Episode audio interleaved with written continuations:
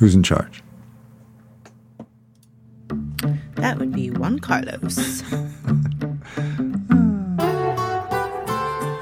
Hello, everyone. I'm Kimberly Adams. Welcome back to Make Me Smart, where we make today make sense. I'm Kai Ryssdal. Thank you for joining us on this Wednesday. It's the 29th of November, I think. Yes, it is. How was your holiday, by the way? It was very, very nice. All the kids were back. My mom was here for a spot-on perfect 2 days. Nice. And, you know, we had 14 people for Thanksgiving dinner. It was really nice. What about you? Oof. Oh, it was good. It was good. I was at my mother's house. There were many children. I love them all. They were nice children. No, we all had a great time. It was good. We are going to do some news. We're going to do some smiles. So let's get to it. Kai, what you got? I think it's a singular smile today, by the way. I did not find anything that struck my fancy. I'm not cranky. I'm not grumpy. That's I didn't find anything that did it for me today. So this is a little off the beaten path of the news these days, of the macroeconomic news, of the general political news in this economy. I found an item today. There was an item today in the Wall Street Journal that I found very interesting and somewhat discouraging. General Motors CEO Mary Barra, who has been making a play for electric cars and on this program, in fact, made a whole long spiel about why GM is going to go electric. Maybe not so fast. From the Wall Street Journal today, General Motors plans to sharply increase cash returns to shareholders as Chief Executive Mary Barra seeks to reassure investors about the health of GM's core car-making business after setbacks in fledgling pursuits such as electric and driverless vehicles. Driverless vehicles we know about, they're really challenging. It's super hard, way harder than anybody thought. EVs, though, they're really expensive to make, but I think you got to make them, and this is not a great sign that GM is, like, worried that people are going to turn on them because they want to make EVs. So $10 billion worth of share buybacks will make investors feel better. I don't know if it's going to make the planet feel better. You know what stuck with me when I saw those buyback numbers and dividends and whatever was that we just came out of these bruising UAW negotiations, right? Mm-hmm. And the car makers talking about what they could and could not do in terms of money to the workers and things like that. And now that the deal is done, it's like, and here's $10 billion to shareholders. Right. You know. And there's also, another item in the Journal today, which I probably should have piggybacked on this one. Sean Fain, the CEO, so I guess he's the president of the United Auto Workers, has been vocal about his desire to expand unionization. He said at some point either today or in the last couple of days, when we go to renegotiate these contracts in 2028, it's not going to be against the big three. It's going to be against the big five or six. It's going to be Toyota and Mercedes and other plants mostly in the South that are not unionized.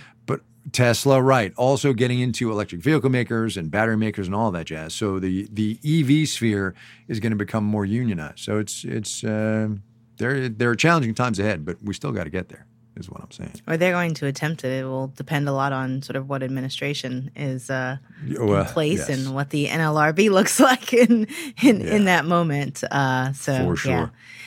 Elections, for sure. Consequences, as it were. Totally. So this is a pretty wonky and complicated case, but it actually is important. So I hope you all will bear through me as I walk through sort of these three arguments that the case is making as to why the SEC, as it currently exists, should not exist this way. So here it is in SCOTUS blog. So the first one is this idea that everybody in the United States under the Constitution should have a right to a trial by jury. And the way the SEC is set up with these administrative law judges operates without a jury, and therefore it is unfair. And so rather than the SEC being able to charge someone and convict somebody in-house, charge them fines, people should have a right to a jury trial. The second question, and I'm reading here from SCOTUS blog, is whether Congress can delegate to the Securities and Exchange Commission the power to decide whether or not a case should be pursued as an administrative proceeding or a civil enforcement action that is either within the agency or within the federal court system. And so this is the idea that Congress can't give away powers that the Constitution has granted to Congress, and that's what they're doing with the Securities and Exchange Commission. And then the third one is the way that the judges within the SEC who make these decisions have their jobs and keep their jobs in some technical way about the multiple levels that protect them from removal.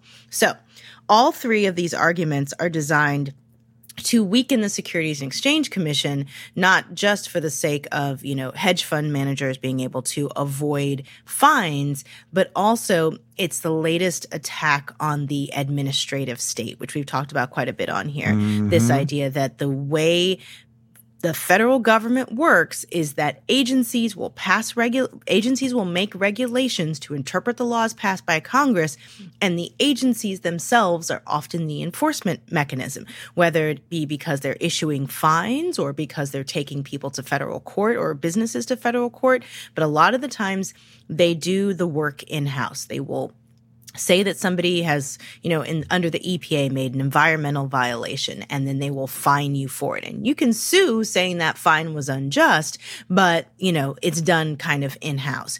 And this is an attack on that system. And if this case goes in the favor of the plaintiffs, it could substantially, you know, turn over the way that federal agencies work. And just to sort of walk through what this would look like, imagine if, you know, you reported to the Consumer Financial Protection Bureau that your credit card company was scamming you and charging you all these fees, and the CFPB went and found that they were doing that to tons and tons of people, and they say, stop doing that, and here's a fine, you have to pay it. They would have done all that in-house.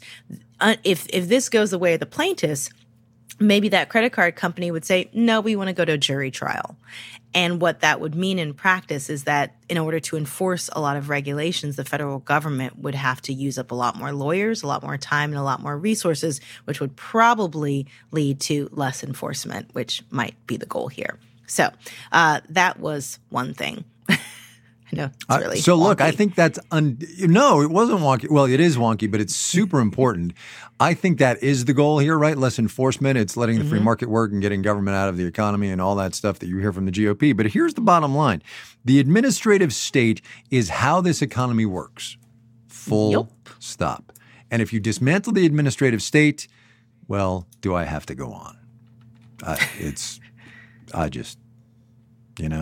And the real challenge here is the Supreme Court, as currently constituted, may well buy into this argument.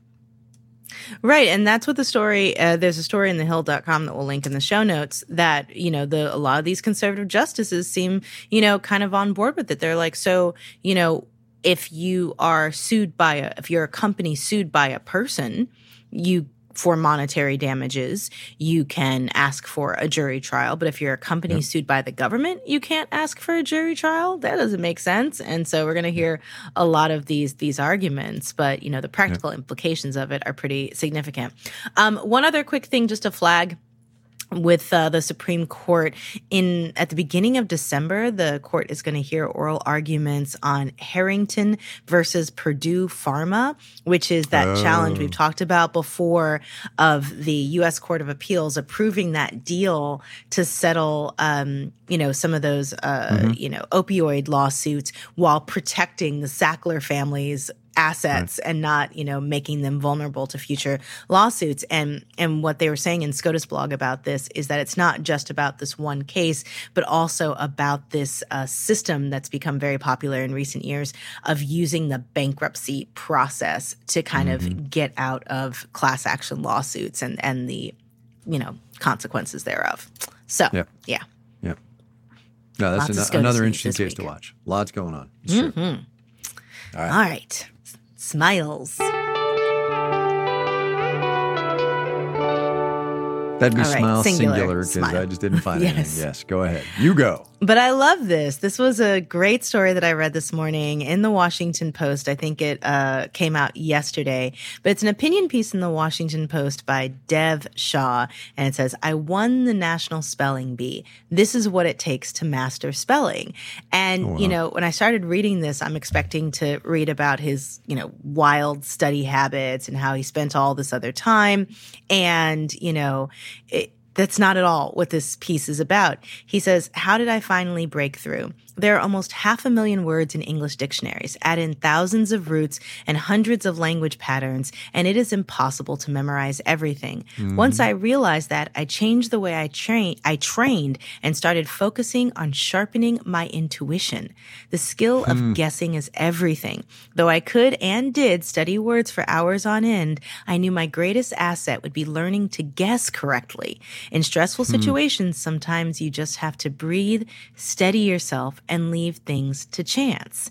And he goes on to describe how, you know, once you learn enough about language and roots and whether they're Greek or whether they're Latin, and how in words that have their origins in French may have different endings depending on whether they're nouns or adverbs. And if you learn enough of these rules about how the English language usually works, then what you can do is just make guesses and hope for the best. And that's what he was doing with a lot of these challenging words.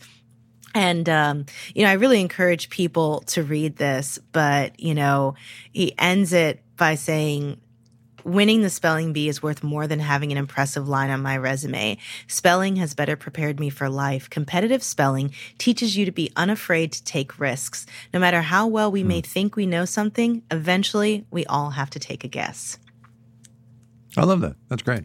Take a deep breath. I love it too. It was a really nice piece. I really encourage folks to read it. It's really nice. We will, of course, put it on the show page. We are done for the day. Back tomorrow on a Thursday. We'll play some sound from the week and sort of talk about that. Before we go, a quick update on Giving Tuesday, which was yesterday. Listeners, which is all y'all, contributed more than $98,000. We were so close to unlocking those extra challenge funds. It is an amazing show of support for the work we do here at Marketplace and on this podcast and everything else that we do in this production house. We're going to get another whack at that matching grant later this year. So if you haven't yet made a gift, hang on. It's coming to you. We'll give you more chances. Yes. We promise. Yes. We promise. And thank you, everybody who did contribute. We appreciate it. Yes, please and thank you. Make Me Smart is produced by Courtney Bergseeker. Ellen Rolfes writes our newsletter. Today's program was engineered by Juan Carlos Dorado. And our intern is Nila Farsha-Bandy. Ben Tolliday and Daniel Ramirez composed our theme music. Our senior producer is Marissa Cabrera. Bridget Bodner is the director of podcasts. Francesca Levy is the executive director of Digital and On Demand.